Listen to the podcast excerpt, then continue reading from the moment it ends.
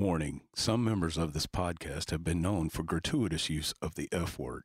If the F word is something that offends you, fuck it, let's do this. Awesome. Hit the theme music, Doug.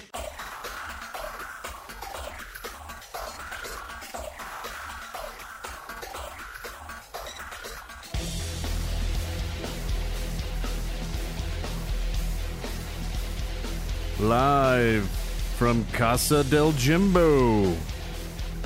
This is Ignore the Rant. Fantastic. And if you're a repeat listener, welcome back. If you're a new listener, well, welcome for the first time.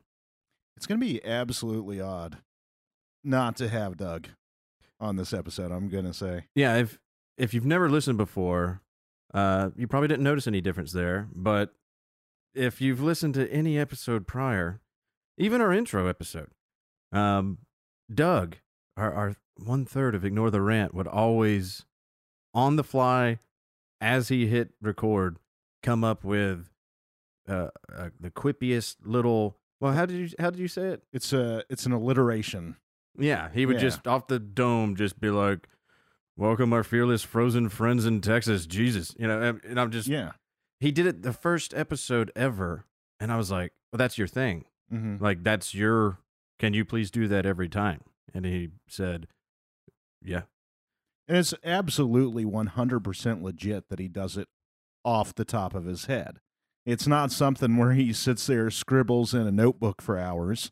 It's just, you know, right at that moment, whatever, you know, seems jolly to him, he's going to throw it out there. Yeah, no, Doug's entire method is no planning, whatever happens, don't bog me down with notes, which is one of the best things about him. Mm-hmm. Is, you know, I like to think, overthink things, plan things out, write things down, forget half of them. And then, you know, by the time we hit record, we might hit 2 or 3 out of the 8 or 9 things that I tried to overplan.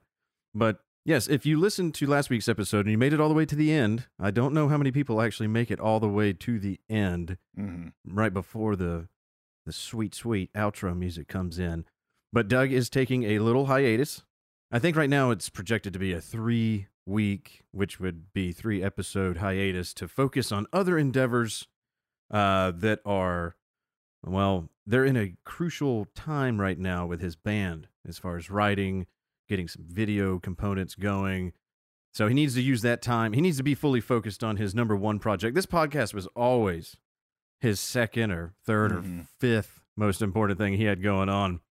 So he was nice enough to basically give me the ability to take the podcast out of his studio and into my house. So yeah, welcome to the same podcast minus a third and recording from a different location.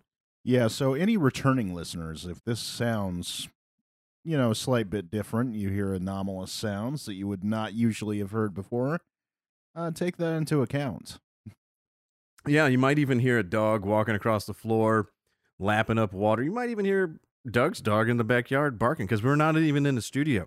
No. We're not in a nice soundproof, you know, enclosure that basically, if you leave the door shut too long, you'll pass out because there's not enough oxygen flowing because it's so soundproof. But anyway, this is Ignore the Rant. This is our final episode of February. It's actually going to be coming out in March, but it is Sunday, February 28th. It is the last day of the second month. And what, you know it? We got a second review. Oh, shit. What'd they say? We got another review from what_what 1234. And I don't know who this is, but we're going to read this review because I like it. And that's really all it takes, is make me like what you say, and I'll repeat it. What do you think what is in reference to? Do you think this is a Stone Cold fan from... What? Yeah, exactly. I don't know, but they're good at counting. And that is a true sign of intellect. And that's what this show exemplifies, obviously. Oh, for sure. So here we go. I'm just here to counter the 1 stars. And it reads as follows. I'm usually wittier, but it's early, and Bull Parade pretty much summed it up. Bull Parade being their first reviewer. Yes. My feelings about this podcast mirror the feelings these guys have about football. That sounds good. We love football. Mm-hmm. I can't wait to listen to them, but I'm intensely jealous of what they're getting to do. XOXO, not signed, not someone affiliated with Q. Ah, see, they listen. They listen. Yeah. Because otherwise, had they not done that, mm-hmm. I'd have to start keeping a tally. Yeah. We got 16 more. This is what our base sounds like, I'm assuming, is just, you know, they know how to identify themselves to us. Yeah. Yeah. Yeah. Every show has, like, the regular guys here in Atlanta had petite tongue. Like, that was, like, their thing. It was just odd. Huh. Ours, I guess, is just going to be signing off as not Q. There you go. And I'm okay with that. Yeah. Because trust me, I totally get, I was actually having a conversation with one of my buddies who I know listens to this show, and I was mentioning to him, you know, part of me really feels like I need to kind of clear the air every few episodes, because I know how I come across, and I know how I'm going to come across in this episode. Uh-huh. And, you know, if I didn't know me, or I guess even worse yet, some of my friends that do know me, if they listen to this, they've got to be going, man, this guy sounds like he is rock solid, like far righty. Yeah. And I'm not, but I understand how I come across. I understand why, if anybody just listened to this, they would think that I'm starting the Fourth Reich. I don't think I'd necessarily go that far. But yeah, well, what my buddy said was he said, I don't think I would go exactly what you said. I don't think I would call you a Nazi. I would just say that you're very sure of your position and your mind is made up. Mm-hmm. And I said, that's good enough. Well, there's that. And I also think that there's the aspect to you do like to get that kind of really honest opinion from people that you're talking to. And what better way to do that than to just be as over the top about your thoughts as possible? And I don't even know if it's, I mean, over the top is probably not the best way to put it. But no, I mean, you are very passionate about the things that you feel. You definitely spend more time than the average person listening to the news and listening to differing opinions. So it's not by any stretch of the imagination surprising. But, you know, at the same time, I don't think I would classify anything that you say as hateful, you know, or spiteful. It's not ever meant that way. No, it is not intended that way.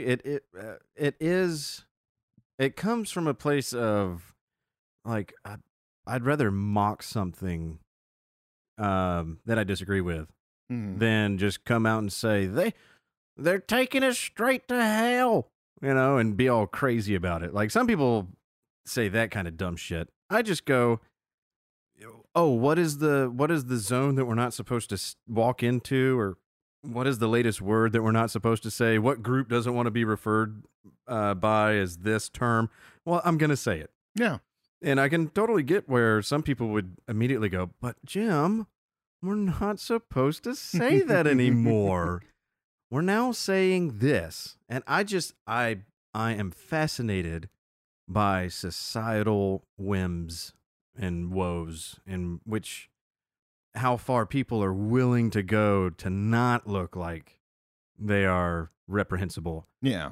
You know, they will do remarkably ridiculous things, in my opinion, to try to signal out to everybody that, oh, no, I'm one of the good ones. Yeah. And I just don't give a shit. Mm-mm. And I think when you don't give a shit, you end up sounding to the people that do give a shit like you are actively cheering on their demise. Sure. And if that's how it comes across, that's how it comes across. I'm just having fun with it. Sure. Well, and I mentioned to a coworker this week, and I think we've said this on the podcast plenty of times, the bullshit of today is the metal, the worth of someone is more based in the facts of the things they say as opposed to the things that people do. And it's really, in my mind, reprehensible for, you know, what we've become as a society. That used to be the thing. You know, we looked at language as a backup to the things that we see people were doing. The things that people were doing were the main thing that we, you know, took as proof of their being good or not so good people. Yeah, I think the bumper sticker version is actions speak louder than words, and you're judged based on your actions, not by your rhetoric. Mm-hmm. Your rhetoric is what gets the, well, let's be honest, you know, somebody who's not fully formed in their opinions on your side, because if they're wavering, you can win them over with your words. But really what's most important is, well, what are you actually doing? You know, if we're just talking, that's fine. It's great to have conversations, and some of them are entertaining. Yeah. I'm looking at us, hopefully. That's a goal anyway. Sure. But what are you actually doing? Because we're not just words. We actually do things on this podcast, like beat racism. Yeah, of course. We beat racism, ladies and gents. I wish I had a sounder. We're not in the studio with all the bells and whistles, but yeah. Bam, bam, bam, bam. Ignore the Rant has single-handedly... This is our coming out party. This is our parade tonight. Oh, yeah. We have single-handedly brought down the biggest racist in America. Oh, my God. I know. It's pretty big shit. Uh-huh. Like, you'll not hear about any of this on, like, the mainstream media, because I've been mean to them. But, yeah. This week, actually, as a matter of fact, I think it was either on Sunday or Monday when we were editing last week's episode,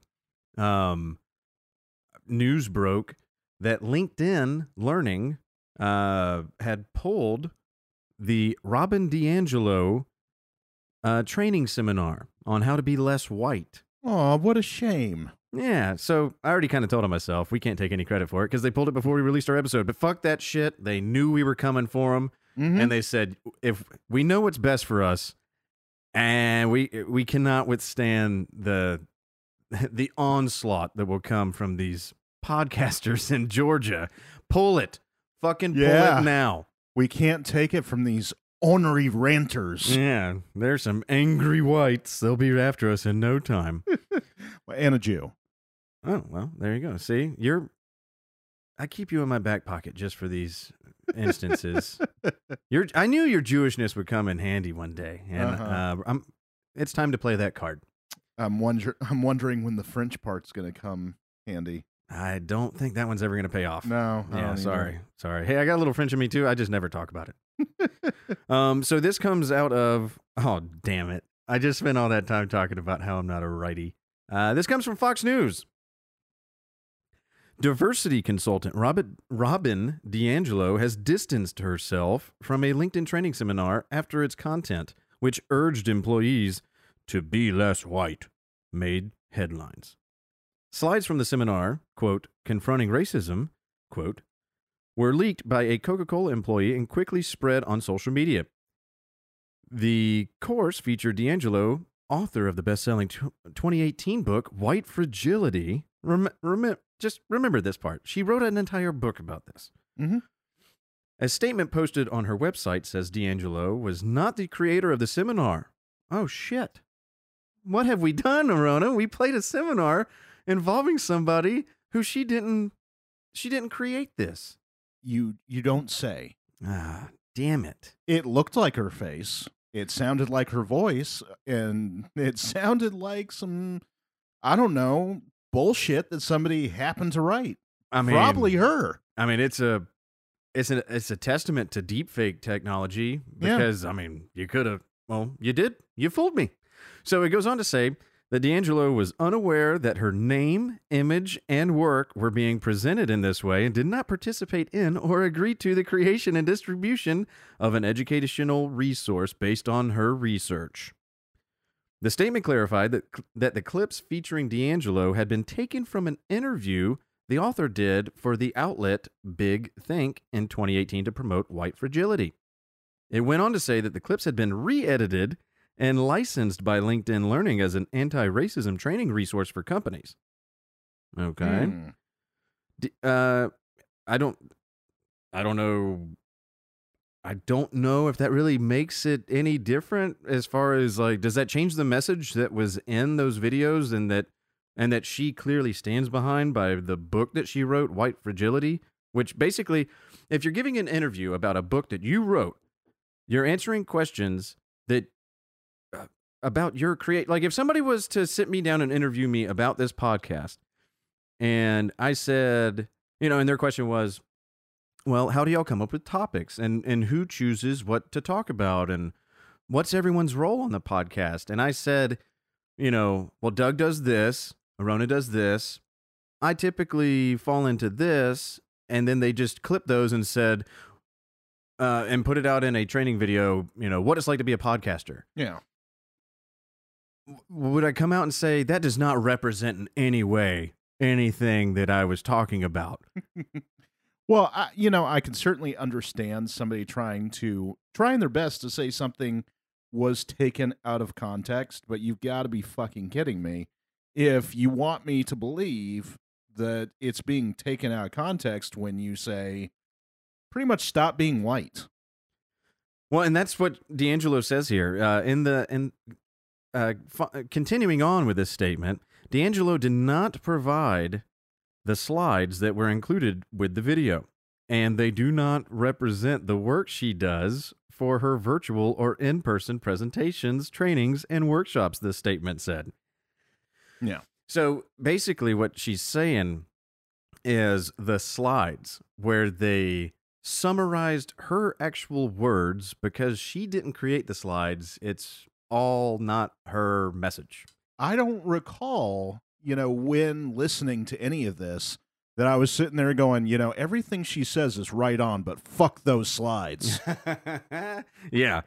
Yeah. Try to be less white, but don't you dare put that in writing. Yeah. And then make a lot of people watch it. And then put it on the internet so even more people can watch it. Like, don't do that, though. Mm-mm. I'm just going to say this into a camera that clearly is only going to be seen by me. It's just my own personal record. I just like to record myself talking about anti-racist stuff. And if it happens to land me millions of dollars in deals, well, that's just getting paid for the work I do. But if it gets backlash and it really pisses off like a shitload of people, I distance myself from it. Here's a curiosity. Does the old adage hold up that all publicity is good publicity with this situation? Well, I will say this. More people know who she is. It depends on what she does going forward. If she never writes another book and she never releases another statement, you could say that this did nothing to help her. And this is more likely. In fact, I'm pretty sure this is exactly what's going to happen. Renegade anti-racist Robin DiAngelo comes back with, fire in this second book, tell all whatever, and this one she won't distance herself from. Bum, bum, bum. She'll somehow, if she's smart, I'm not saying that this is going to be good for humanity or society at large, but if she's smart, she'll just package this into her entire cultural, societal shakeup mantra. But you said if she's smart, which didn't she go to school for sociology? I mean, yeah. Well, okay, good point. If she's smarter than enough people that will keep her rich, she will do this. By the way, that last statement is brought to you by someone who did not complete college and is probably a much bigger dumbass than she is. But oh yeah, actually, you know what? What's that? I don't think we ever address this on the show formally. I don't think at this point, 38, 39 episodes in, that we even really need to say this, but there's not a single college graduate on this podcast. No, not at all. I've said this, especially after I left college and started working. I should have never been in college, because college isn't for everybody. No, it's not. The work that I do now, I could have gone to college for it. There's degrees in it, but I also didn't need a degree. Like, if I had a degree, all it would have done was it would have saved me about 2.5 years of on-the-job learning. But you have to pay to go to college. You have to pay thousands of dollars.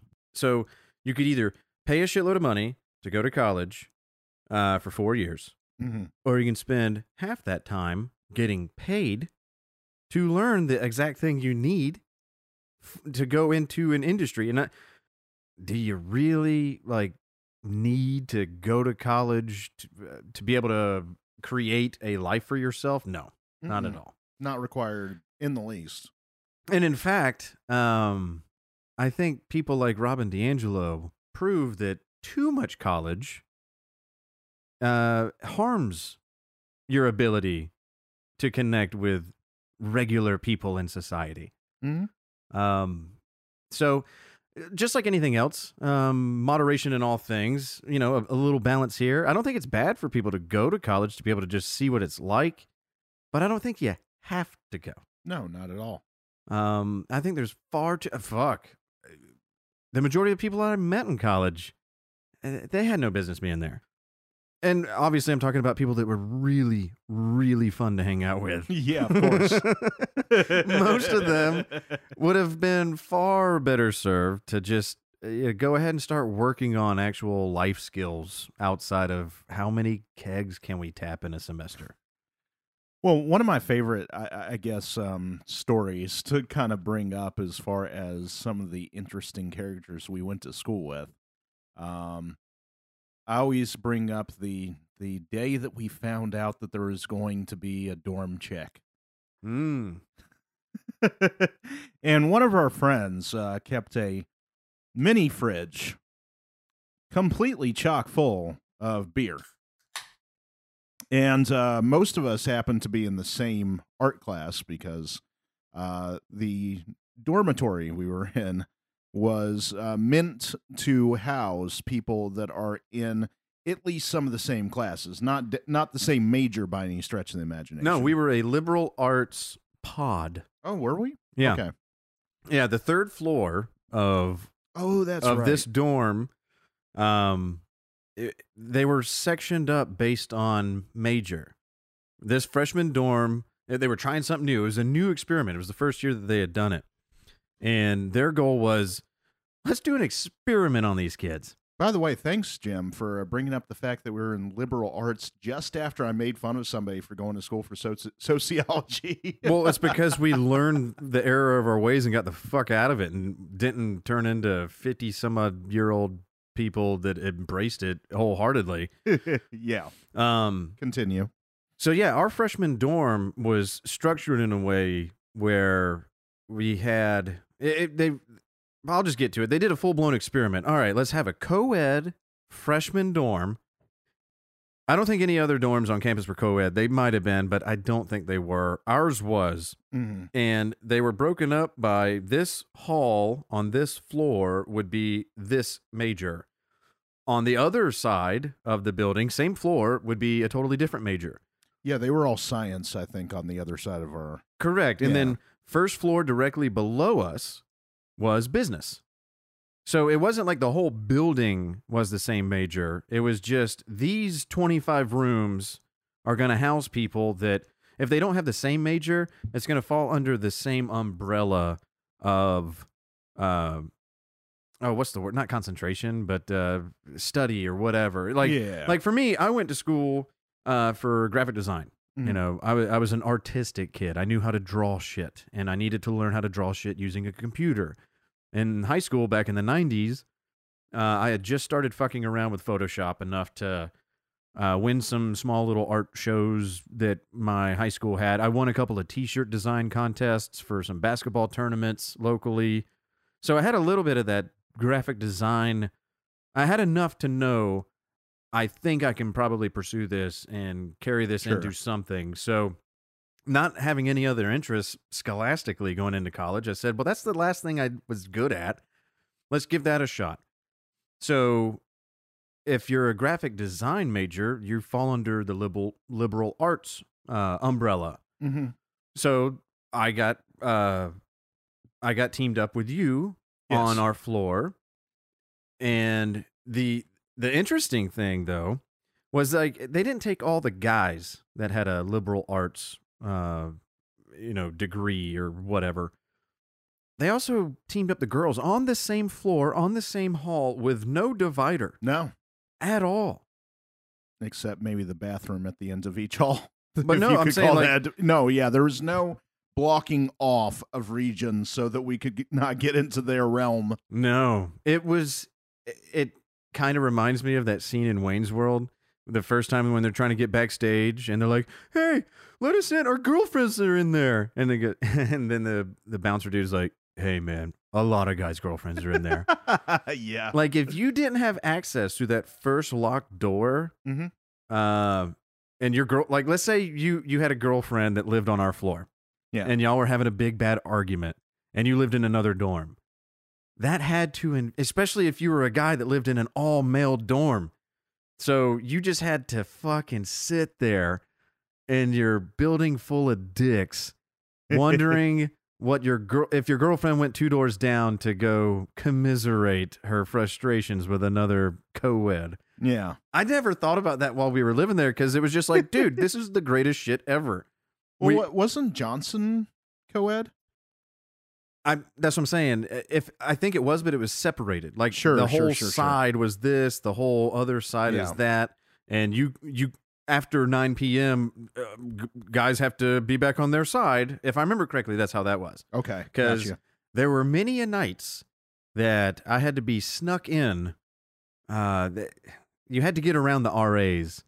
The RAs were kind of like the traffic cop.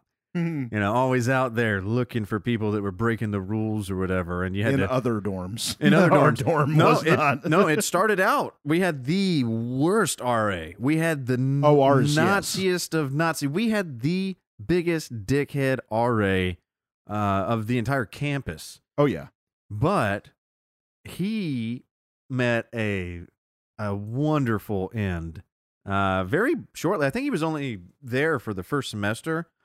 Long story short, I don't think it was even the full semester. I think he was there until probably 2/3 through the semester. Yeah, I know he was there long enough for me to know he was a huge dick, and he was a tyrant.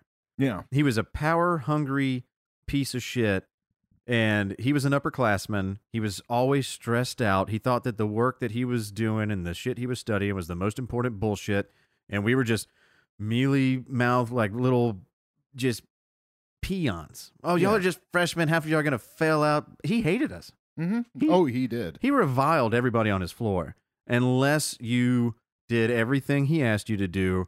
And coming out of high school, I was a goody-goody. I was a good kid.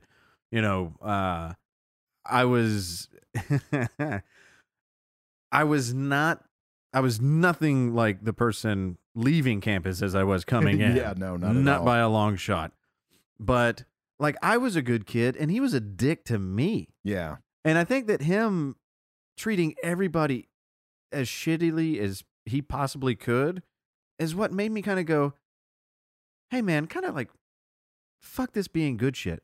If all I'm going to do is just get in trouble the whole fucking time. There are hot chicks across the parking lot doing keg stands, and I'm in here getting yelled at by this fat fuck because I have shitty warm beer under my bed. Mm-hmm. Like, it's college, asshole.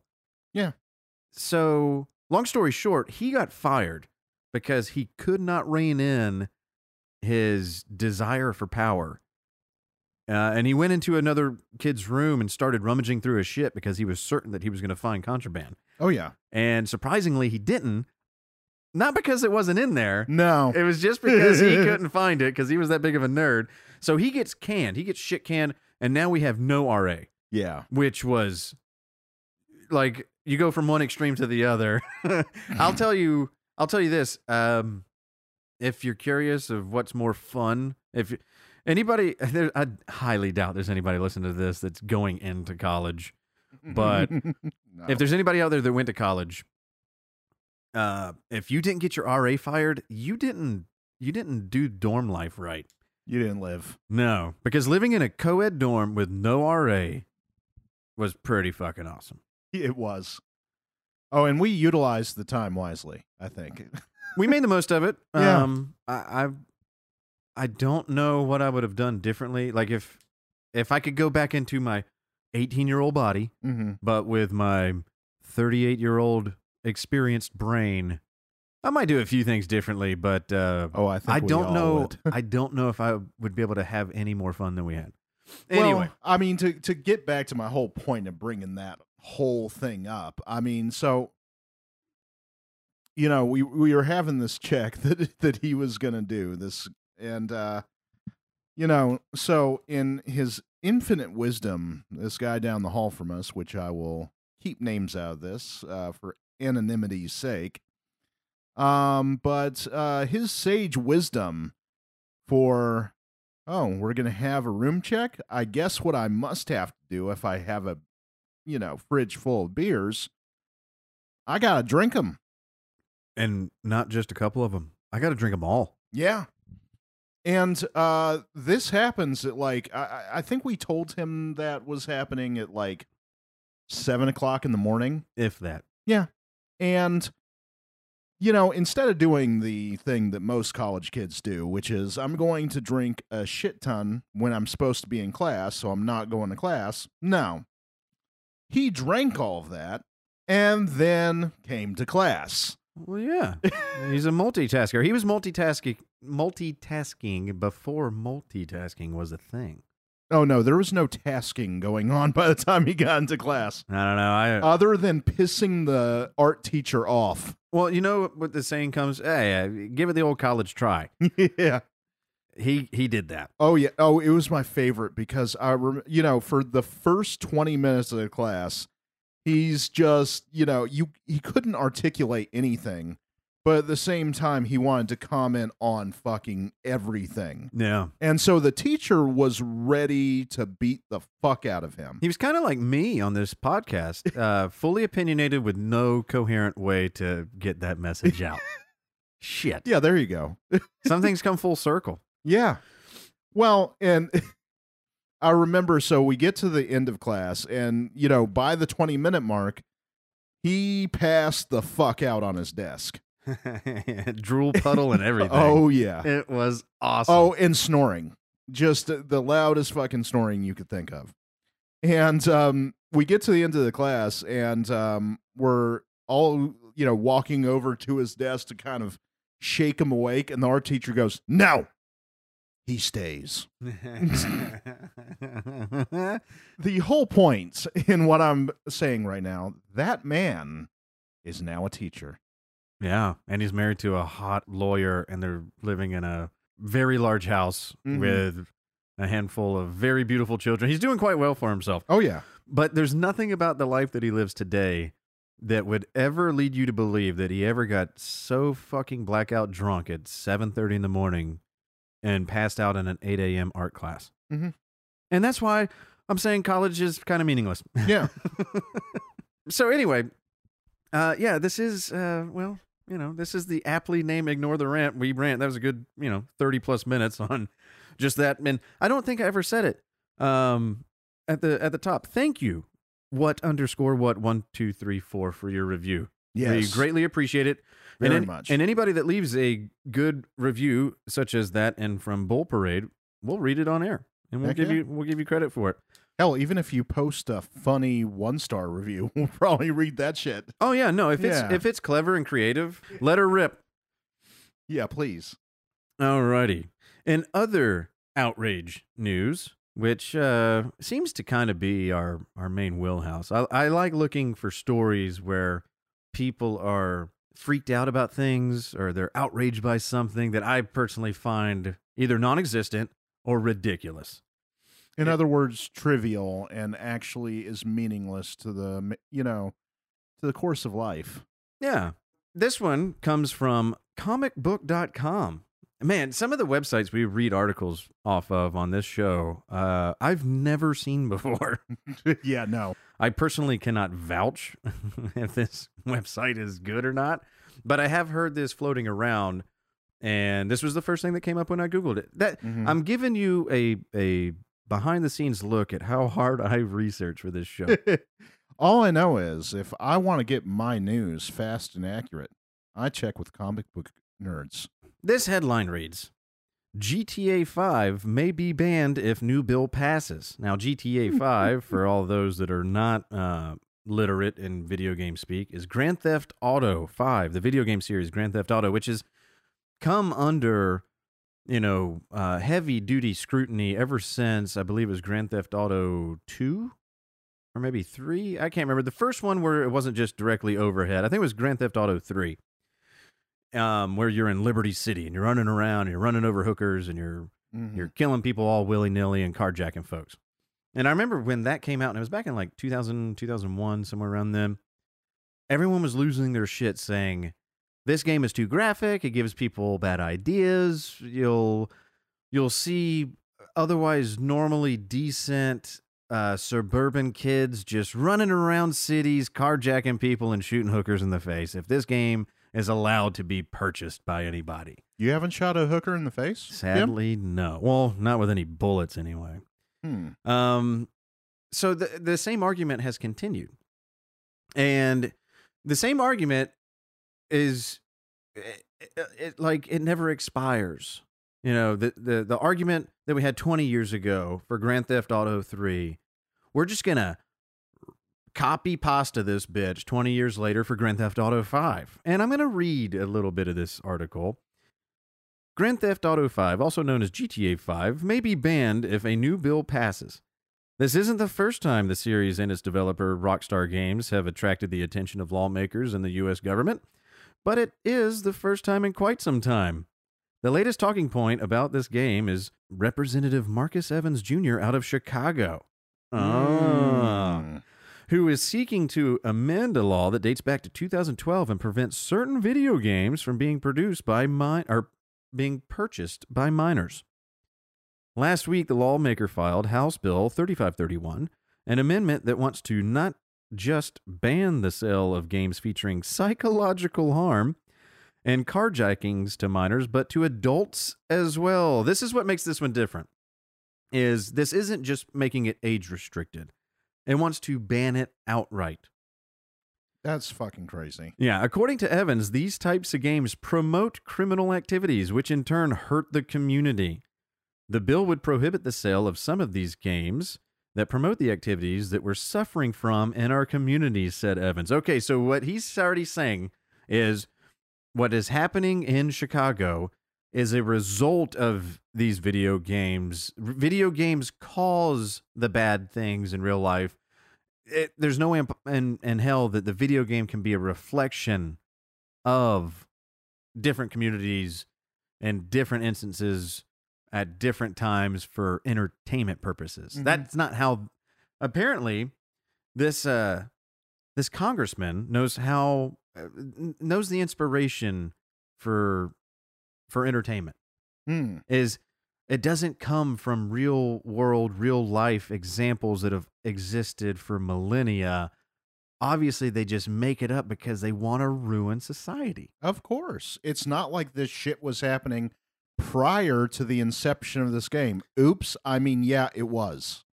This comes up every few years that somebody's going to make it their crusade to cleanse the entertainment world of anything that they see as divisive, or it's, you know, they want to coddle our youth, basically. Well, yeah, they want to exile anything that is problematic. You know, he continues on here and he says, Grand Theft Auto 5 in particular has become an issue. I feel like this game has become a huge issue in this spectrum. When you compare the two, you see harsh similarities as it relates to these carjackings, said Walker. In addition to banning the sale of games that fall under the aforementioned criteria, the bill would also change the definition of what a violent video game is, or more specifically to the following, quote, control a character within the video game that is encouraged to perpetuate human-on-human violence in which the player kills or otherwise causes physical or serious physical or psychological harm to another human or an animal. So you mean every video game? So what? Pretty much. So what you're doing there, if this bill passes as it's intended, is hunting simulator games. Yeah. can't exist. Mm-hmm. Because that obviously could be argued that is causing harm to an animal. Yeah. So your target just got a whole lot wider. You're no longer going after this one game that you're citing as the reason. What you're really wanting to do is extend control over how people entertain themselves. Mm-hmm. That is the root of the reason why this story gets my attention and gets brought onto the show. Yeah. It's looking at the true scope of what this would give Congress the power to regulate. And it's the way that we choose to entertain ourselves with. That is wildly unacceptable. Mm-hmm. Should be intensely pushed back upon by everyone, even if you hate video games. Because if you think that what can be controlled, if their wishes are passed, that they stop there, you're a fool. They will just use this as precedent to then come after movies, and we'll go back in time and start taking over music that we don't like or that carries a message that we don't approve of. Oh, look out, Tom McDonald. Mm-hmm. Your days are numbered. Yeah. Well, I mean, think about this. This is coming from the government that has legislated and, put money into our failing education system. Put a shitload of money in it, too. Yeah. And, I mean, they don't teach you. They program you. I'm sorry. I don't want you in charge of my entertainment, because obviously the things that you have tried to teach me have not been very valuable. In fact, they've done more to make me question my humanity than actually being a part of my own humanity. Yeah, and I don't know. Obviously, comicbook.com isn't going to have your hard-hitting political of course not. Forecast as far as what's the likelihood of this passing, how far has it gone. I understand it's kind of clickbaity to find articles like this and discuss them as though they have already been written into law. But I think it's important to keep an eye on our public servants to see what their true goals and intentions are with how they want to utilize their time and wielding a little bit of power. Yeah, true. I mean, yeah, we definitely need to make sure that we're keeping our eye on that stuff. Something that something unintended from this, though, that I would find semi-entertaining would be the way the video game companies would find their ways around this. Back in the 80s, they had slasher films were becoming all the rage, and the government was getting mighty pissed about it. And to the point where the MPAA was pretty much kind of like, yeah, we don't want this shit happening anymore. We're not going to release films like this. And so what horror film creators did to kind of get around it is you got Puppet Master, Child's Play, all these, movies where, inanimate or usually inanimate objects did the slashing for the humans. Mm-hmm. So at least it did provide us a little bit of entertainment to watch the movie creators tap dance around the bullshit that they're being told that they have to stay away from. Oh, sure. And also staying in the video game vein, the simple way around this is, everything's an alien now.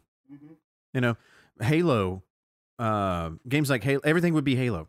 You're just shooting zombies and aliens and shit. Grand Theft Alien. Yeah, exactly. We're going to go fuck up their planet.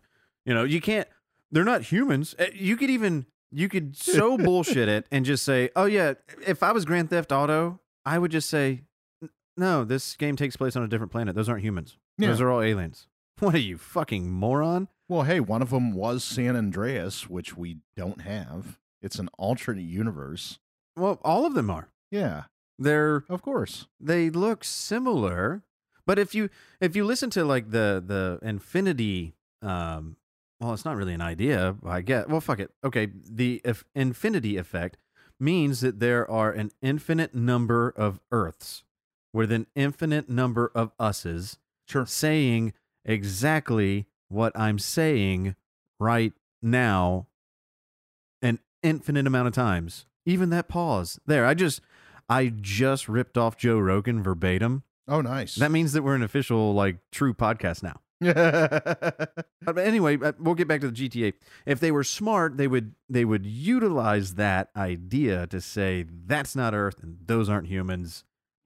So we'll see what happens. I don't know. It's it might be the first and last time I ever go to comicbook.com for news, but it's something. If anything happens with this and it starts to gain speed or gain traction and gain notoriety, it'll make it to the larger websites, and we'll still cover it, and I'll still shit on it, because I think that trying to ban things out of the perceived security of our children, especially when they're entertainment, I think that there's a long history there. If you go back to the 80s, there was a massive, massive push to outlaw certain music. Yeah. Thanks, Tipper. Yeah. Tipper Gore, the wife of Al Gore, famed failed presidential candidate. Anyway. You cost me my Appetite for Destruction tape. Thanks a lot, bitch. Yeah, so their goal, they had hearings, they wasted a shitload of taxpayer money, and they pulled in... There's a famous clip of Dee Snider of Twisted Sister testifying in front of Congress, talking about how heavy music, hard rock and heavy metal music, was not detrimental to the brains of children, because that's what they were arguing, is that this is going to damage their brain. It's going to give you brain damage. It's going to make you a Satanist. It's going to make you subhuman, because it was just something that they didn't like. Yeah. It wasn't within their purview of entertaining. Therefore, it shouldn't exist at all. Oh, I enjoyed listening to the coverage of all that during the time, because, I mean, inevitably on every newscast, there was going to be a reverend talking about shit he didn't understand. One such was hilarious, where it was a reverend talking about going to a metal concert. Mm-hmm. I think I remember this. Yeah, and he just talks about these slack jaw individuals that are just looking upon a stage, devoid of any emotion, with their hands up in the air, as you know, kind of like they're being brainwashed or something like that. Hey, that's my job. I make people look at me the way that they're looking at these bands. This thing looks like a church. We should outlaw it. Yeah, of course. Otherwise, they'll turn their souls over to Satan.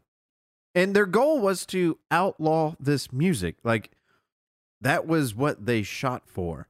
What ended up coming out of it was the parental advisory explicit lyrics tag that had to be posted on the front album cover of anything that had a no-no word. Which, you know what that meant for us at our age? Is it made it even more valuable. Oh, yeah. I have to have that now. Yeah, I'll never forget.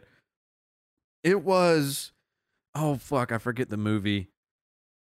Hey, sister, text me when you hear this and correct me where I'm wrong. But I remember I bought my sister a soundtrack to a movie in the mid-90s. It was a full hip-hop album. And, oh, I think it had Keep Your Heads Ringing on it. Anyway, I'm not even going to pause this to look it up. I don't care that much. But my point is, is that I bought my sister this soundtrack, and I was such a fucking dweeb. I didn't know that you had to seek out the one with the parental advisory, explicit lyrics sticker on it. So I just bought the first thing they had at the front door. And it was the censored one. And I gave it to her, and she was like, cool. I mean, it is the soundtrack of the movie I like, but fucking hell, Jim. I would say I just flat out fucked up, but I honestly didn't know. Sure. That was a learning experience for me, that you don't go and buy anything unless it has the danger sign on it. Exactly. And it immediately made it far more cool. You end up as soon as you try to make something scarce, all you do is you increase the value of that thing. By the way, you just brought up the danger sign. The name of the movie was actually Dangerous Minds. Yes. And it might not even been the soundtrack for that movie. In all honesty, I can't remember. So, sister, again, if you stop working and pick up your phone right now and text me what that movie soundtrack was, if you can remember it, because she might not even really held on to that memory. Mm-hmm. But to me, I did, because it was shocking. I was like, holy shit. Yeah. I didn't know. So it just never crossed my fucking mind. See, I had it on a lot of my stuff. I was into Tupac, you know, NWA, yeah, all that stuff. I mean, sure, I had my metal, you know, music as well. In fact, I mean, during this period of time that we're talking about, my parents weren't usually much of the referee to, you know, keep entertainment out of my hands. But right around this time, when it became such a hot button issue, they did become more ultra concerned. I remember the casualties listed were, like I said before, Guns N' Roses, mm-hmm. Appetite for Destruction. They're all going to laugh at you. The Jerky Boys? Or no, Adam Sandler. No, Adam Sandler. Fuck. And then this one cracks me up the most, because this is from my parents' era, which was Black Sabbath. Mm-hmm. Which, if any of you have listened to Black Sabbath, the name and their presentation has more to do with that name than any of their actual music. Most of their music has nothing to do with anything demonic. Yeah. I mean, my favorite song still to this day is War Pigs. Which is just an anti-government, anti-war song. Yeah. So to try to get us back into back on track, this is what this leads to, is if you try to ban something, it only makes people want it more. Mm-hmm. So it's just stupid. It never results in the thing that they set out for. And we've already been through this. Mm-hmm. We've already seen this in the 80s, and then what transpired in the 90s with everything having a tag on it. Sticking with the 90s, during this time, one of the greatest movies about changing culture, social activism, wokeness, whatever you want to call it, was created. Mm-hmm. Yeah. It's aptly called PCU. Amazing movie if you've never seen it. Yeah, if you're in your mid to late 30s, you've seen this movie. Yeah, it was on Comedy Central. Like daily. Yeah, exactly. But this movie, PCU, if you've never seen it, I got bad news for you. You can't find it. You can't find it. No. It's been banned yet again. And I don't know if it's actually been banned. It's just not on any platform. No. It's been self-censored because it's highly accurate. It is spot on. It's like, you know... at least 10 years ahead of its time. So the premise of this movie is a kid is visiting this college, Port Chester University, PCU, to determine if he wants to go there in the fall. And he meets up with a multitude of different groups. You have every group known to man, and they're all activists. They're all protesting something. They're all trying to... you know, make their voices heard for something. But the main group of protagonists in this are just an assortment of kind of grunge kids at the time. This was the height of the grunge era. Mm-hmm. So flannel shirts tied around your waist, all that kind of stuff. All they want to do is just rock out and throw a party. This was like the 90s answer for Animal House in a way. Correct. Yeah. And I remember watching this in the 90s thinking, is this what college is like? So to me, I watched PCU and I was like, dude, I can't wait to go to college. Mm-hmm. Not because of all the crazy activism, but it looked like a shitload of fun. Oh, yeah. And if you rewind us about 20 minutes, you'll hear that actually kind of came true. Very much. But PCU, so it takes place on a college campus, and it mainly just kind of shows you how all these clashing groups of different people with very particular views, how they just clash all the time and are at each other's throats. And spoiler alert, fast forward 2 minutes if you don't want to hear the ending of a 28-year-old movie or whatever. But they solve all this by throwing a massive party and having George Clinton and the Funkadelic show up and play this major rager, and everybody forgets all their differences. When you just throw a few kegs of beer and have a raging, concert, people tend to not really sit and look for a bunch of reasons why they got to hate each other. Well, we did mention, who knows how much of PCU not being found is actually due to, anything having to do with the message of the movie. Of course, I do think that there's licensing things behind it and things like that. Not to mention, one of the bigger stars in the movie, who was not at all a star back then, was, help me with his... Jeremy Piven? Not Jeremy Piven. Jon Favreau? Yeah, Jon Favreau. And so it would not shock me if he wanted that movie kept out of the list of movies that he's known for, especially having gone on to, Marvel fame. Yeah. That sucks though. It really sucks, because PCU is my favorite thing that has Jon Favreau in it. Yeah. It's incredibly hilarious. And in fact, you can find an hour and 7 minutes of it actually on YouTube. Yeah, which actually, and I know, I don't want to be taken down for any type of copyright shit. However, I don't think that, we're not monetized, so I don't think that this would be a problem. Here's a little bit of a taste. For months, and it all gets screwed up because you can't control the students. Never send a woman to do a man's job. You cocky, pointy-nosed little Reaganite. If you hadn't provoked them, we wouldn't be in this mess. Excuse me? Reality check here. Earth's a tall bitch. What is your fault? This is. Hey! Poor boy. Go and have your parties with all your new friends. I can see it now, Andrews. You and all the knee-jerk, bleeding heart liberals, sipping tea and playing patty cake. And those useless hippie potheads, those commie pinko leftists, the bunny huggers, the pillow biters. Wait, which one of the pillow biters? The butt pirates. Oh. And those beastly man-haters. Tell those chicks to shave their pits and call me. The goddamn whiny crybaby minorities. You can keep them all. Rand McPherson, everybody. Just remember the 9:30 show is completely different from the 7:30 show. One of the best scenes ever. The we're not going to protest scene at the end. Amazing. It's a masterpiece. Everybody needs to watch this. If you've never seen it, holy fucking shit. Go on Kodi.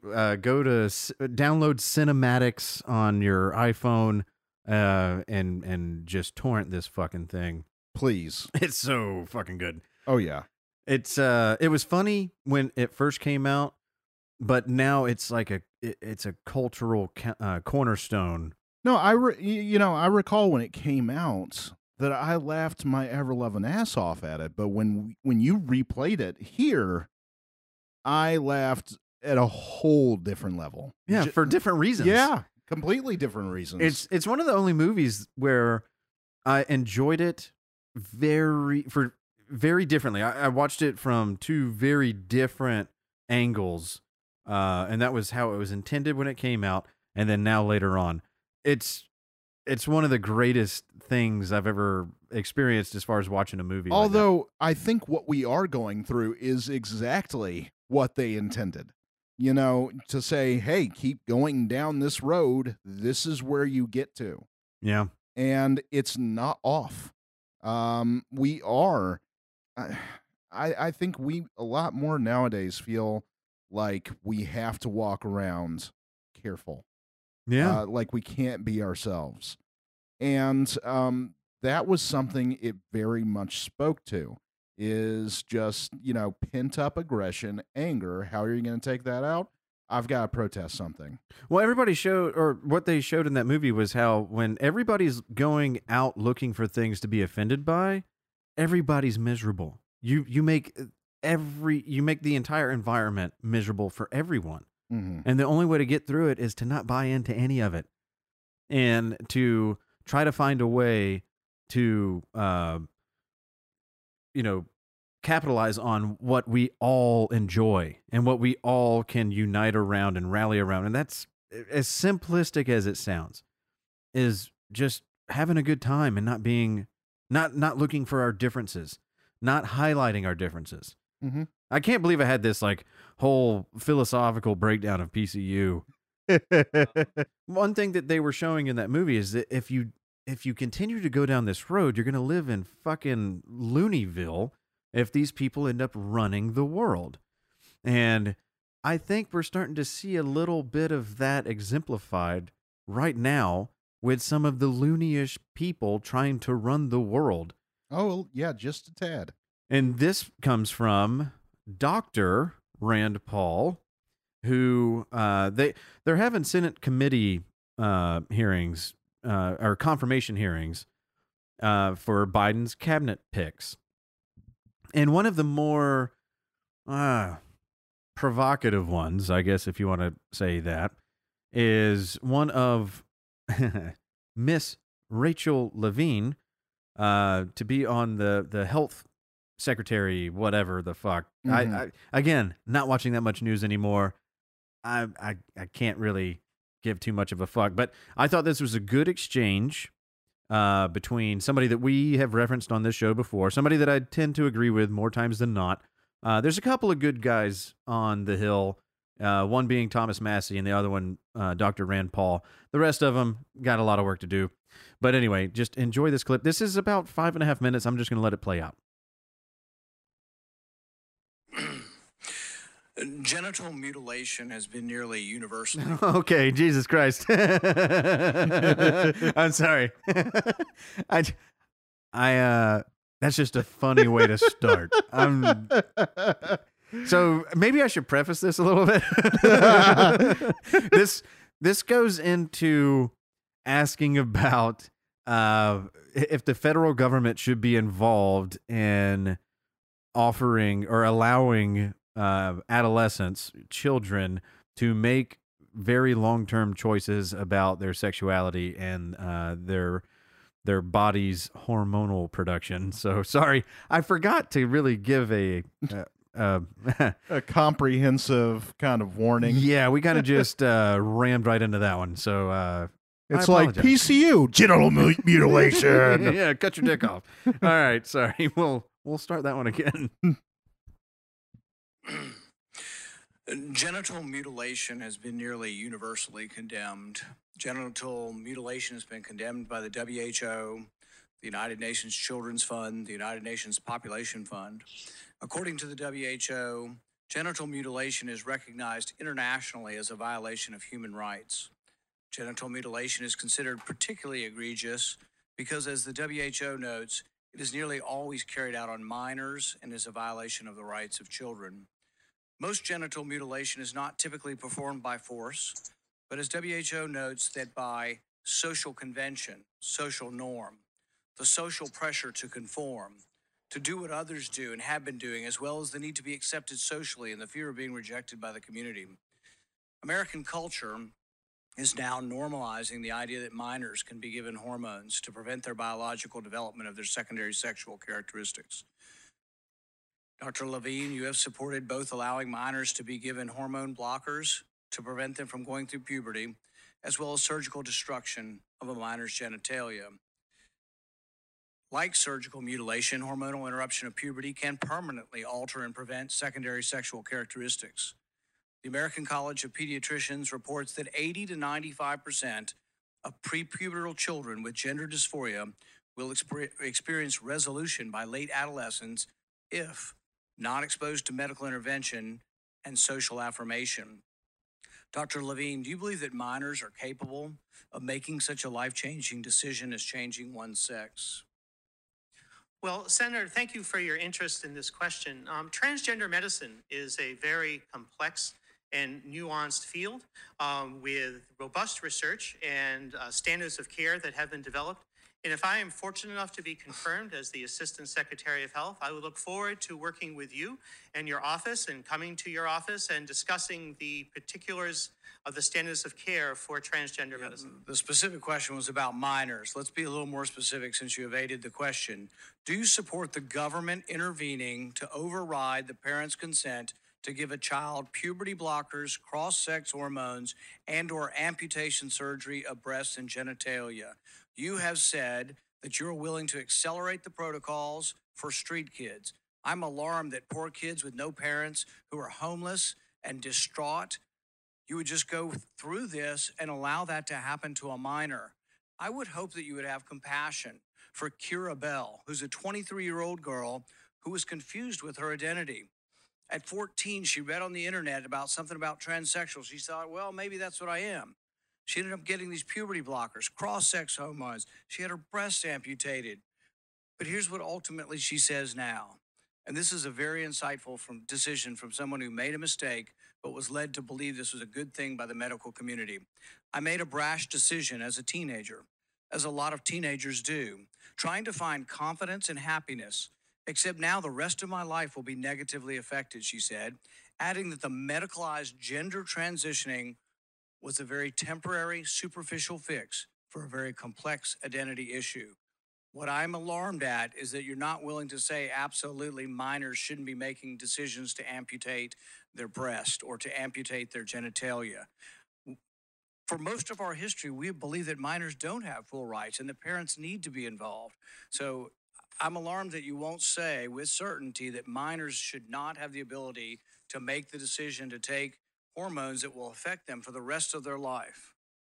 Will you make a more firm decision on whether or not minors should be involved in these decisions?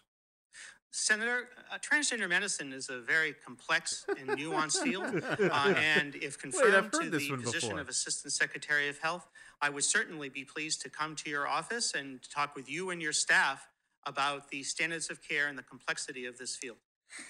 Let it go into the record that the witness refused to answer the question. The question is a very specific one. Should minors be making these momentous decisions? For most of the history of medicine, we wouldn't let you have a cut sewn up in the ER, but you're willing to let a minor take things that prevent their puberty, and you think they get that back? You give a woman testosterone enough that she grows a beard, you think she's going to go back looking like a woman when you stop the testosterone? You have permanently changed them. Infertility is another problem. None of these drugs have been approved for this. They're all being used off-label. I find it ironic that the left that went nuts over hydroxychloroquine being used possibly for COVID are not alarmed that these hormones are being used off-label. There's no long-term studies.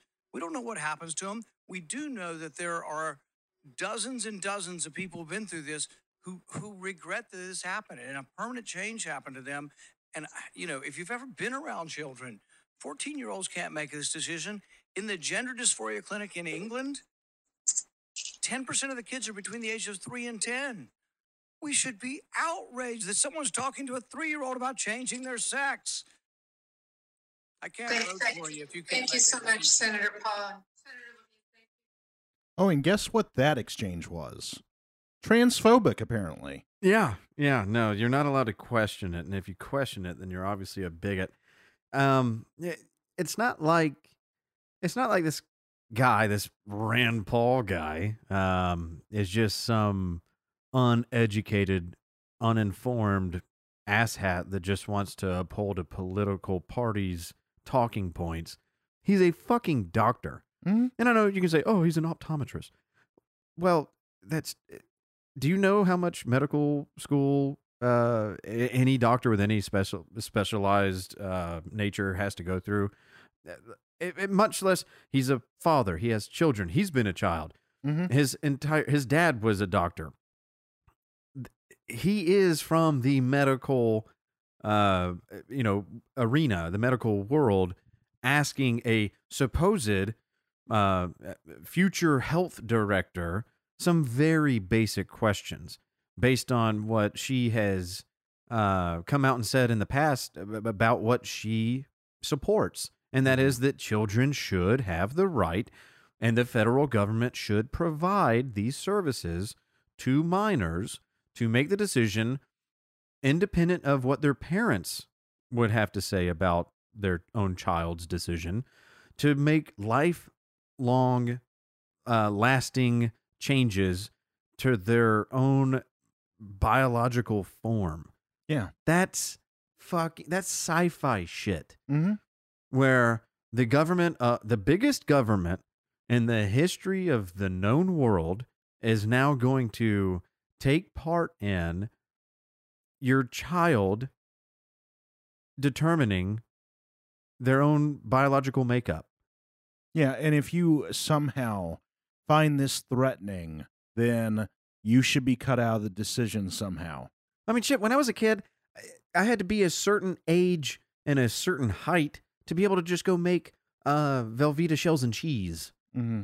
Because there was a fear that if they gave me that permission too early in life, that I wouldn't know how to turn the stove off. And I could have burned the fucking house down. Because as a child, I lacked critical thinking skills and the ability to conceptualize things. Yeah, of course. You know, if you're not allowed to do your own laundry and turn on the stove, should you really have the freedom to allow a doctor to start cutting off parts of you and take in hormonal blockers and shit like that? It's like, the obvious answer is this is so batshit fucking crazy that her response, it was a pre-written, predetermined, I'm just going to say this. If I answer anything with a positive response, I know that's going to sink me. She knows that this is fucked up. Mm-hmm. And I'm being respectful by calling her as she. She's an adult that made the decision to transition from a man to a woman. I don't care about that. You're an adult. You made that decision on your own. You know, good on you. If that gives you a better quality of life and you feel like you can live a more fulfilled life that way, I wish you nothing but the best. But you're 100%. You're now taking your situation and you're trying to use the federal government to apply it to children. What the fuck is wrong with you? Well, yeah, and you know, a kid's understanding of the word finality is not something you have at that age. I mean, everything the implications behind it, their brains are not there yet to understand. I mean, here's a fact. Your brain is not 100% formed until you are 26.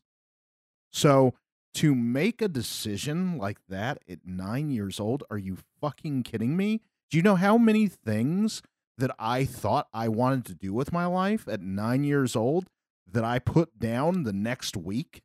Yeah. Do you know how many people that are our age right now that are regretting the fact that they have like a Nickelback logo tattooed on their back shoulder blade that they got when they were 17, but they lied to the guy and said they were 18? Like, I'm more concerned about the person that's perfectly okay with the Nickelback tattoo on their shoulder blade. Yeah. Yeah, maybe government should have came in and stopped them from making some poor life choices. But it's funny that just not 20, 30 minutes ago, we were talking about a story where they were saying, we must restrict video games because it's going to affect the way that these imbeciles act out and think. Well, if they're that susceptible to influence and make decisions that we feel are not in their best interest, why the fuck would we allow the federal government to come behind and give this same age bracket, or even an age bracket younger than a video game play? If you're too young to even play the video game we're trying to ban, but we think that you should be able to take these nifty pills that turn you into something other than what you were born. Sure. That is the world in which that is the lens in which I view the world when I see things that to me are just bonkers and don't add up, don't line up, are not in any way, shape, or form based in reason, or just common sense. It's like the obvious answer is no, the federal government should not be for minors making these life long, everlasting changes to your body. And the government should also equally not be involved in telling people what they can and cannot be entertained by. Sure. The common point in all of this is stop trying to restrict things and stop trying to force things.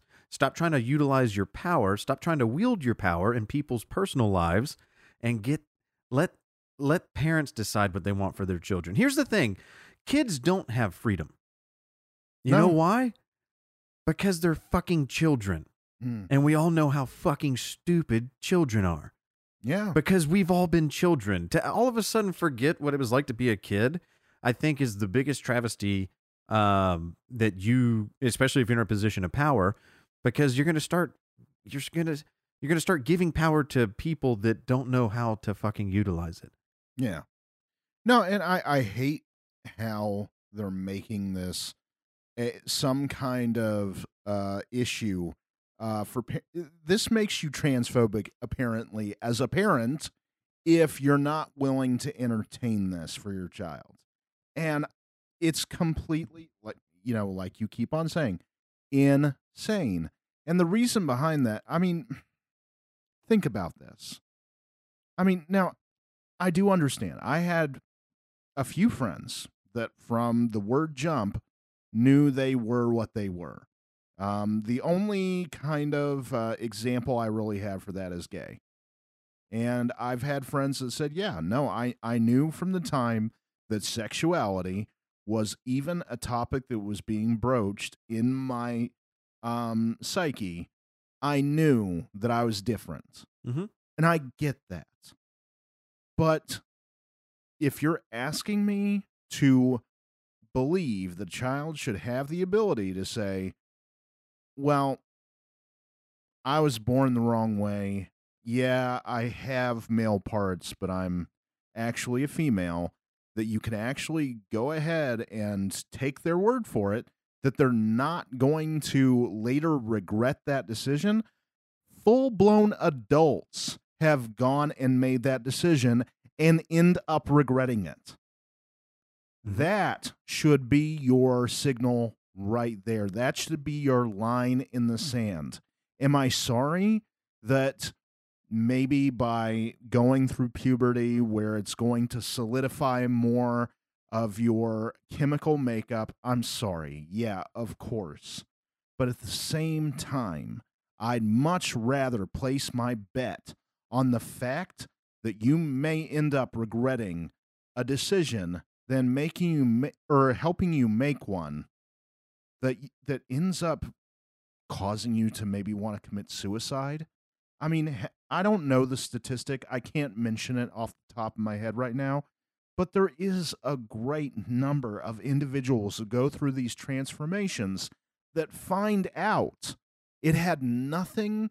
I mean, sure, it may still have had something to do with their feeling out of place, but more times than not, those people end up still being depressed, committing suicide, not taking care of the thing that might be more behind it, which is the way that we see ourselves, the way that we live inside our own heads. That's not being addressed. And that scares, as somebody who goes through mental issues myself, that scares me more than anything, that we're not seeking that out.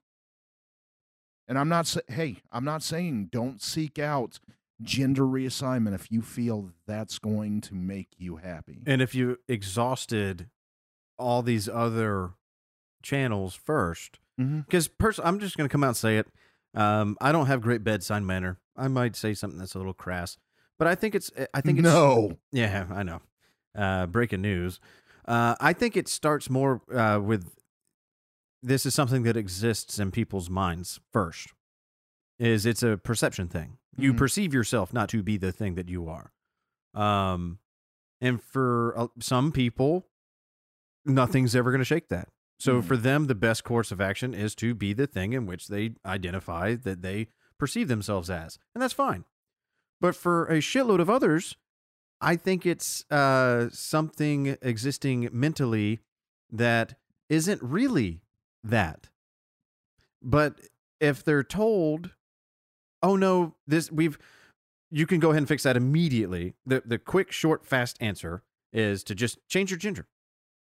Just go ahead and change it. You sound like somebody that already would be apt for this, or just go ahead and take these pills and we'll go ahead and just start this process, because somebody else is diagnosing them as, they're not even stopping at the, let's go through a full psychological profile. Let's make sure that this truly is, you know, what you want to do, and that you know, that you really mean what you say, and that your claim is actually valid. Yeah. Somebody can't just change their gender on their own. It's going to require others. And if it requires others, medical professionals, hopefully parents, and hopefully a psychologist, it requires more than just one person's decision to make this a reality. Sure. So I think that it's a harsh thing to say, but it does kind of expose itself when in this community you have by far the highest stats of suicide. That immediately shows there's something going along with mental health. Let's address it as a mental health thing first. Just go through the steps and processes. Slow the process down, because it's something you can't just snap your fingers and say, I was just, you know, for 10 years I thought I was this, but really I'm so glad I didn't do anything, you know, life altering. I'm glad I didn't pull the trigger, metaphorically speaking, to make something that cannot be undone. Well, yeah, no, 100%. And I worry about, I mean, what takes us over a lot of times when being a kid is you're enveloped by fads. And I know how this is going to sound right off the bat, calling gender identity a fad. You know, no, I'm not trying to say that. But if a child decides to make a decision based on the fact that they think it's cool, I mean, if 1 in even 100 is actually doing that, then that's far too many. Yeah. I really get that from what's going on. I can't tell you how many times I've talked to friends of mine that are parents that are just like, dude, you know, the stuff that my child watches just baffles me sometimes. And some of the things that they end up saying based on that. And I think it's being fed to us, that this is something that we should be more exploratory about. And I'm not poo-pooing it. I'm not sitting here saying, and I don't know how many times I've got to, it's like I'm trying to make sure that the PC police don't come and fuck me up. But I mean, it's not something that I don't respect can actually occur. But I think that with this, I really do feel that our media, our entertainment sources, everyone is pushing an agenda for us to feel uncomfortable within our own skin. I mean, to me, I just remember growing up, you know, like I said, had older cousins. I also had younger cousins, but I always looked up to my older cousins. You know, they already had cars, they were driving. And I would always say, man, I can't wait until I'm, you know, this person's age. I can't wait until I'm driving. I can't wait until I'm... And my parents would always, hey, slow down. Mm-hmm. You got the rest of your life to be grown. Exactly. Just be a kid. Mm-hmm. Go out, have fun, get dirty, play, make friends, make mistakes, fuck up. You know, learn to get over things that you think are life-ending. You know, you have no perception. You have no perspective. When you're young, at what the worst day of your life, when you're like 10, for most people in most circumstances, you can't even remember it when you're 15, because you've had five more worst days of your life by the time you're 15. Like, to make decisions because you feel bad when you're young that are going to be lifelong, it's just a bad idea. I don't think that we're changing any minds by anybody that's listening to us already. You know, obviously, if you already listened to us, you're probably not not necessarily in lockstep, but you're already kind of in the same vein here. I just thought that it was interesting that you had this question presented in Congress where it's like, we're trying to confirm you for this position that the president has nominated you for, and you're going to have a lot of power. You're going to have a lot of sway. You're going to have a lot of influence with this position for national policy involving health. Now, for everybody that keeps pushing for, and I'm going to keep hitting on this, for everybody that keeps pushing for a government-mandated health care plan where the government is in charge of your health care, because it is so expensive and so fucked up now, and there's a lot of problems with it now, but for those proponents that are pushing for the government to be in control of it, these are the type of people that will be making decisions for you based on your own personal health. Just let that sink in for a minute. Mm. And if you're still for that, then this is the shit that you will have to agree with in the future as things get more ridiculous. And if we get more activists in positions of power, whatever they want to push is what we will have to live with. Just remember that. The more power that you vote away and give to them are the less decisions and the less freedom you have over your own life and your kids' lives. Yeah.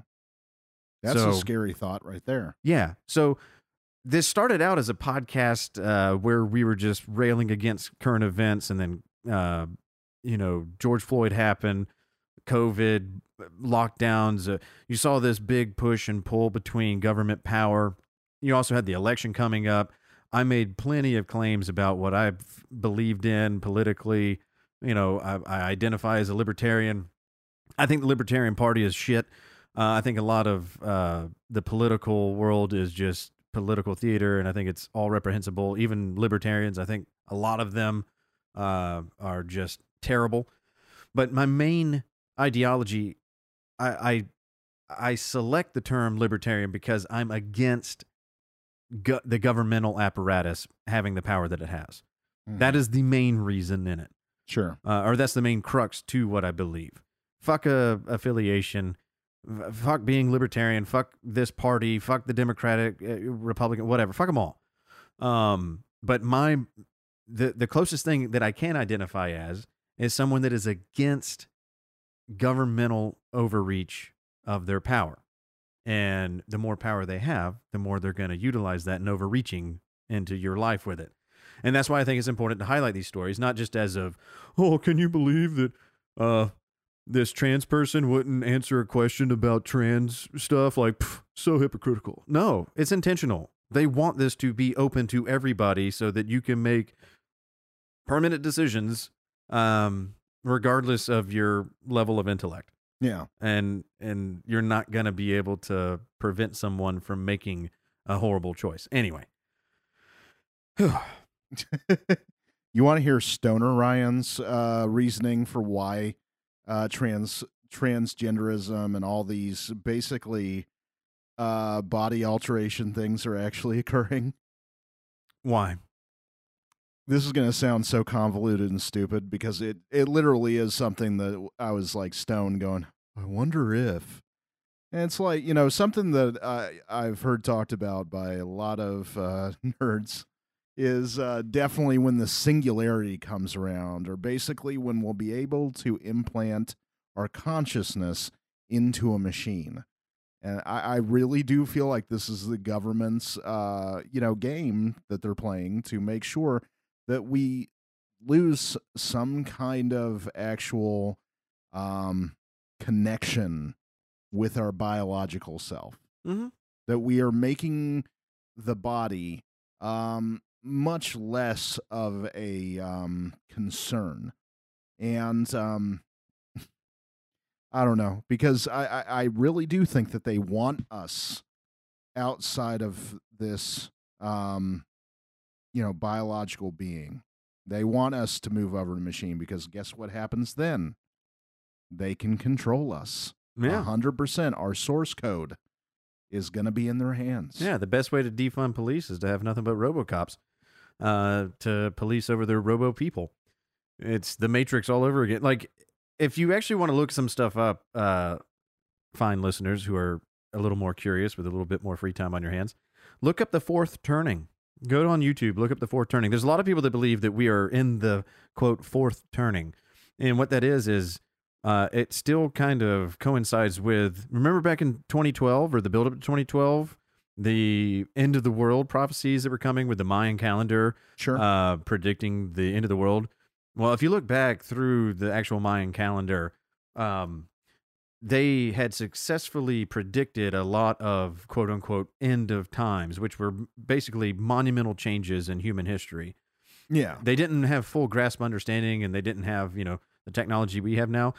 So in all actuality, 2012, 2021, that's still within the realm of, predictability still coming true kind of things. And I'm not saying that, I always say I'm not a conspiracy theorist, but I like to pay attention to them. Sure. Because to me, some of the brightest minds, because even fiction writers are smart people. To me, some of the brightest minds are involved in a lot of these. Well, let's take this theory and let's see how accurate it might be. Let's Philip K. Dick the shit out of this. Yeah. And nothing about any of that says this is going to happen or this is true or anything. It's just, it's something else to look at. And it's a fun way to look. If you start looking at those things and then look at kind of how a lot of this is being presented, you go, holy fucking shit. This is kind of going in that direction. Mm-hmm.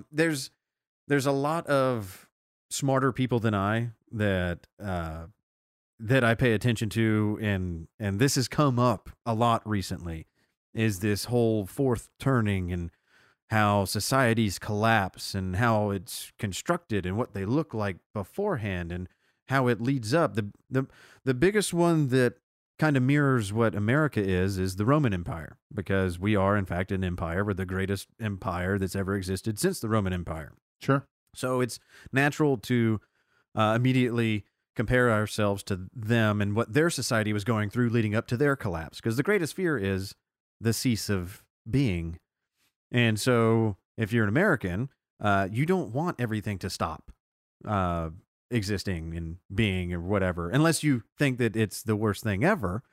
But for normal, everyday people, if your fear is that the world is going to end, the world's still going to be here. But as far as our world, the way that we perceive it and the way that we live in it, that could be coming to an end. Oh, yeah. And the empire known as America could be ending as we know it, but it's still going to exist. It's just going to be very different. There's a lot of parallels that Rome and the Roman Empire experience leading up to their demise that we're going through right now. Mm-hmm. And there's a lot of interesting things out there. And I'm not saying that, oh, there's a trans person in Congress talking about giving kids these drugs, therefore it's a sign of the end. I'm not saying that. Yeah, that would be a tad of a stretch. Correct. But it is interesting to look into those kind of things. Sure. And if you allow yourself to be entertained in viewing these things through that lens, it's amazing how a lot of things line up. Mm. That's all I'll say, is it's just interesting. I don't believe half of the shit that I bring to the show. I don't bring this to the show because I support it and believe it 100%, or I disagree with it 100% and it doesn't need to exist. I'm just having a conversation. Sure. And I'd like to try to bring things up that I don't think are really totally in the spotlight, but things that I think deserve a little bit of nuanced conversation. And hopefully we're providing that. I don't know. Maybe we'll get another review and they'll tell us how nuanced we are. Or lack thereof. True dat. So that's enough of American politics. We understand that governments will government. And they will be a little overzealous and utilizing their power over their constituents. I got a story here out of Canada. That, what are those crazy Canucks up to these days? Oh boy! Well, they're catching it pretty hard from their government. The headline of this article reads: "Once ready, everyone in BC, that's British Columbia, will have to register for a COVID-19 vaccine. Once a COVID-19 vaccine is ready, BC residents will not be forced to get it." Oh, that sounds great. Nice. But they will have to register for it. Health Minister Adrian Dick said there will be a mandatory registration, quote, to ensure that everybody knows, especially public health knows, who is immunized and who isn't. This is to ensure people are protected, he added. So they start off with, we're not forcing this vaccine on everybody, don't you know? No. We just want to know the whereabouts of those who have not been shot in the arm, so that we can all just shame the fuck out of them. So that we can just look at them. Oh, geez. So it's a very short article. It's basically just headline fodder. You know, we will make everyone register for it. That way we can keep tabs on the unsullied of our community, so that we know that, oh, they're not living up to our standards. You got to get this shot. And we go from there and we jump down to Australia. Down under. Where the government would be so happy if they could do what Canada is wanting to do. And that is get everybody on board with the vaccine. You know, this vaccine, which we've already come out and said time and time again on this podcast, it's not a vaccine. No. It doesn't fit the requirements. No. Anyway, Australia is coming up against a little bit of, what's the word? Resistance to their big push to get this vaccine to be widely accepted by the public. And they made some news recently because, you know, they had the Australian Open, which is a world-renowned tennis tournament. And well, I'll just shut up and I'll just let this soundbite or this clip speak for itself. The trophy ceremony for the Australian Open men's final has been marred by booing. Tennis Australia president Jayne Hrdlicka was forced to pause during her speech last night when she mentioned the rollout of the COVID vaccine. She thanked the Victorian government for ensuring the tournament continued despite a hotel quarantine issue and snap lockdown in Victoria. It's been a time of heartfelt challenge. It's been a time of deep loss and extraordinary sacrifice for everyone. And with vaccinations on the way, rolling out in many countries around the world, it's now a time for optimism and hope for the future. Vaccines. Australian for go fuck yourself. Yeah. So I would have to guess and say they're not on board so much. So I would say that's a safe assumption, Jim. Yeah. I fucking love it, by the way. So, but what do the people in power, what do the powers that be have to say about this? Well, let's check in with them. Well, the Deputy Prime Minister, Michael McCormack, has condemned the crowd's behaviour. No. I think it was rather disgusting behaviour. I don't like booing at any event, and certainly any sporting event, but Jayne Hrdlicka, of course, her involvement with Tennis Australia, making that speech last night, mentioned vaccines and got booed. Well, that's un-Australian. I'm sorry, that is just un-Australian.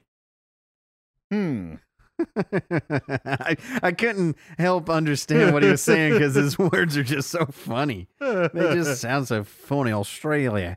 It's just not Australian. All right. Well, enough of ragging on people's accents. We live in Georgia.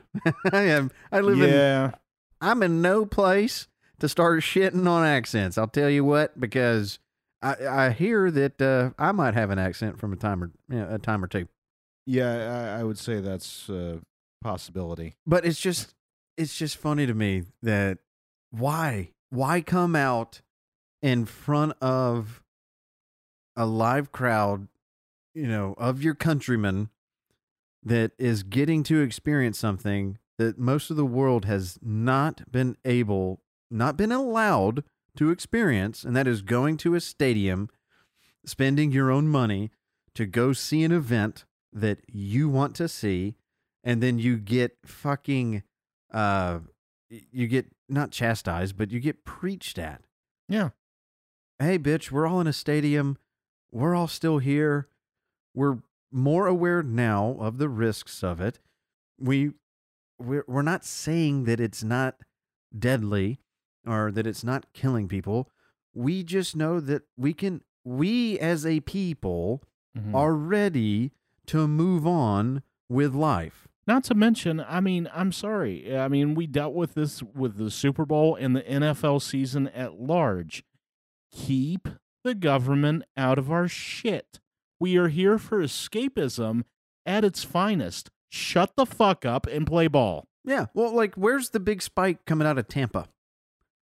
Where's this huge, you know, where are the spike in deaths? Where are the bodies from the Super Bowl being in Tampa and everybody celebrating without masks and crowding on the roads? Remember the coverage the night of the Super Bowl after Tampa won, and people were just lining the streets, going to bars, not wearing masks, not giving a fuck. Super spreader fucks. Yeah, where are the numbers? There aren't any. No.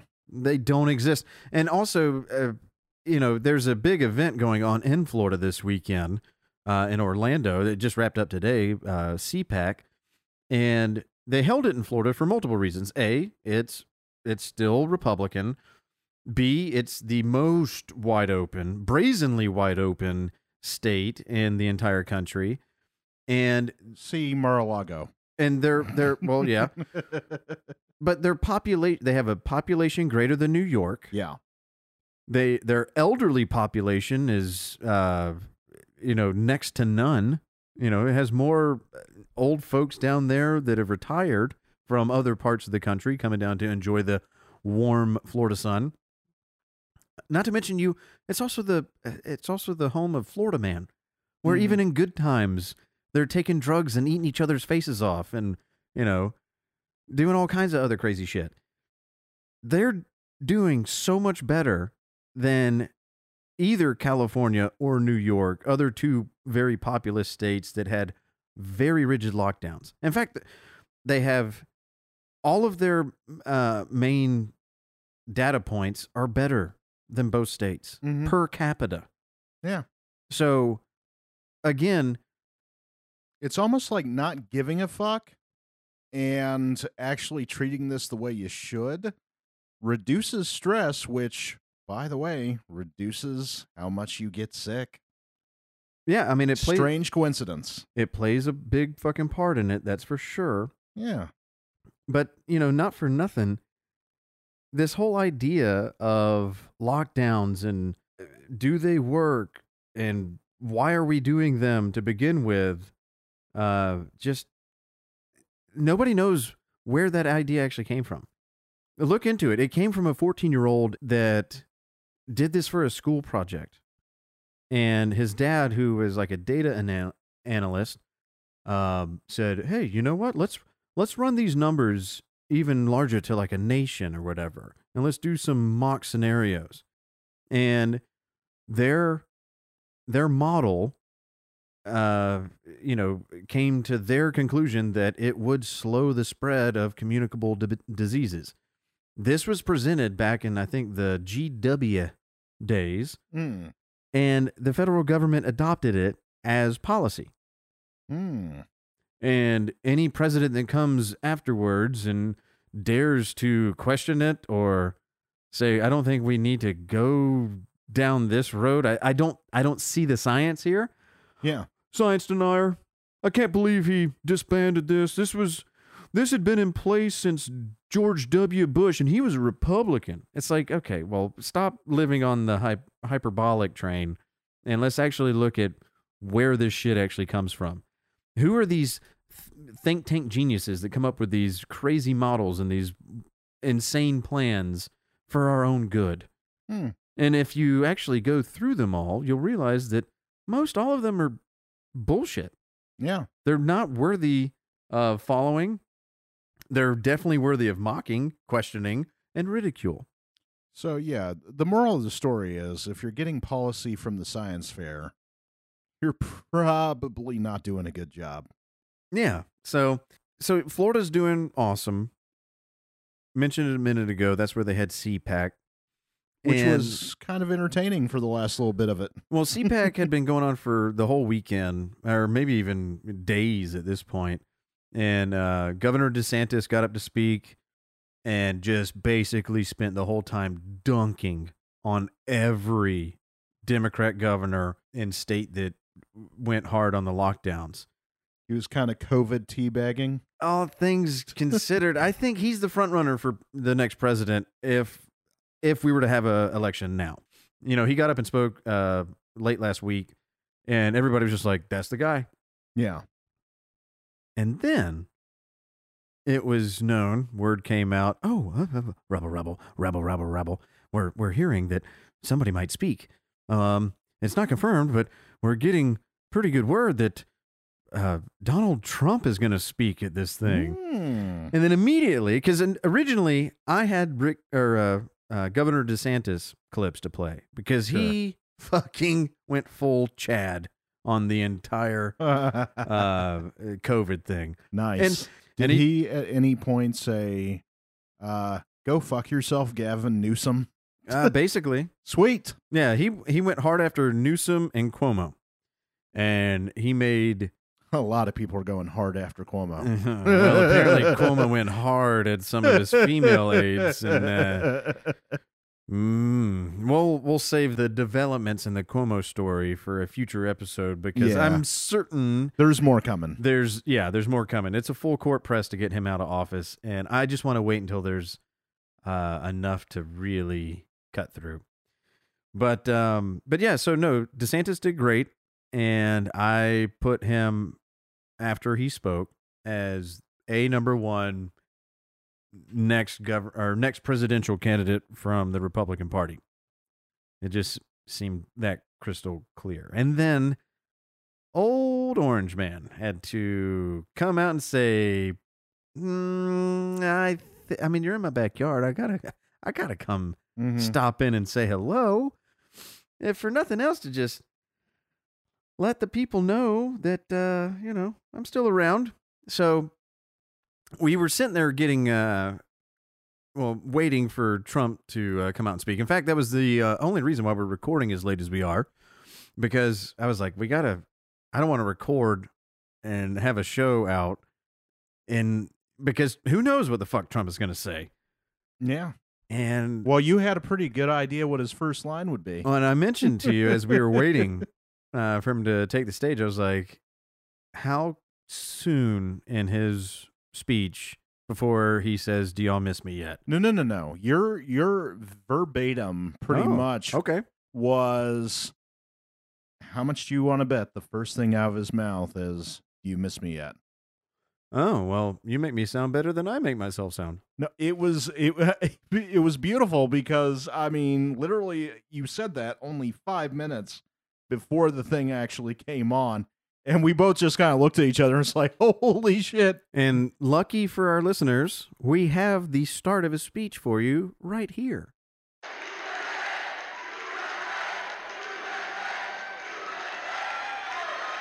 thank you very much, and hello, CPAC. Do you miss me yet? Do you miss me? Oh. A lot of things going on. Okay, well, I didn't have a lot of things going on as my parlay. No. But if it was a betting line where it was, is he going to open his speech with, do you miss me yet? Ugh, I would have been like the Wall Street Bets guys. Yeah. I would have been filthy rich and talking all mad shit on the internet. So... Well, I'm not filthy rich, but I'm still going to talk mad shit on the internet. I mean, I was impressed, even though it's a presidential trope at this point, to ask if you're missed. Yeah. But I will be honest. I do miss Trump. Yeah. I do miss Trump not for the reactions to him, not for the petty differences and divisiveness that he brought along with him. But you got to admit, if you're honest with yourself, he is far and away the funniest president we've ever had. Hilarious. Yeah. I mean, unintentionally, but hilarious. Like, and I mentioned it tonight. We watched the full, however long it was, 2.5 hour long speech that he gave. And first of all, just ask yourself, could Biden get up and give a 2.5 hour long speech? No. Like, the State of the Union, whenever that happens, is going to be about 15 minutes. Yeah. Before he's got to take a little, you know, his ninth nap of the day. Siesta. Yeah. I wouldn't be surprised if Kamala actually gave half of it. But, and I mentioned this when we were watching the entire speech, I was dying laughing at places where nobody else was laughing, because his speech pattern, just the way he emphasizes certain words, and the fact, to me, I get the humor in Trump. Sure. That's why I never got the hatred of Trump. Like, I understand the people that do hate him. I totally understand why they hate him. But everything they hate him for, I find hilarious. Mm-hmm. I just think that it's anybody that's going to go up there and say the ridiculous shit that he says, you know, you got to have a sense of humor. Sure. And I think that's the biggest thing that is missing in America today, is there's no activist out there that knows how to laugh at shit and not take themselves seriously. Everything is so serious. Everything is a matter of life and death. Vote like your life depends on it. The earth only has 9 years to live. Everything is just so fucking, like, you know, mm-hmm. You're white. You're basically a slave owner. The left is so fucking just doom and gloom. They've lost their sense of humor. Yeah. You know, there's this whole thing online, like, the left can't meme. What are memes? They're a form of humor. Sure. And the reason why the left can't meme, and why all their memes just have paragraphs, is because they've lost their sense of humor. They lost their ability to mock themselves and laugh at themselves. If I was an actual Republican, I would still find Trump hilarious. Yeah. If I was a lefty, I would find Trump hilarious, not as some villain. I'm a libertarian. I find Trump to be wildly hilarious. Because, if anything, he's mocking the entire institutions of power. Well, I'm not going to pretend like I spent the entire time of his presidency thinking of how hilarious he was. In fact, prior to probably 2019, he was anything but hilarious to me. But I do see the humor in the things that he said, especially when you realize a good portion of the shit that we like to hate on him for saying are wildly taken out of context. You mean to tell me in the first 2016 presidential debates where Megyn Kelly tried to hit him up on, you refer to women as cows and you know, ugly fat blobs, and he goes, nope, I only said that about Rosie O'Donnell. Like, that's fucking hilarious. Yeah. He was that guy before he ever got into office. Once he got into office, it was the same guy saying the same shit.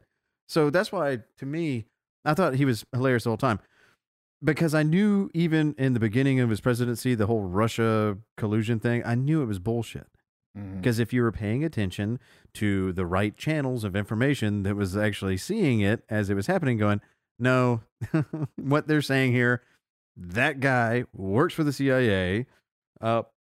This other guy was paid by Hillary Clinton, this whole Steele dossier, the FISA, this and that. If you already know it's bullshit, you don't fear him to be this villain that they're trying to build him up to be. But if you can't have a sense of humor, then I totally get why you think everything is doom and gloom. Yeah. So that's it for this week. I do want to pass on to maybe the one or two fans that are like, hey, what happened to the writer's block? And definitely part of it was the block that I had last week, but it really, I don't want to come at the audience with writing for the sake of writing. And I think that's what it turned into.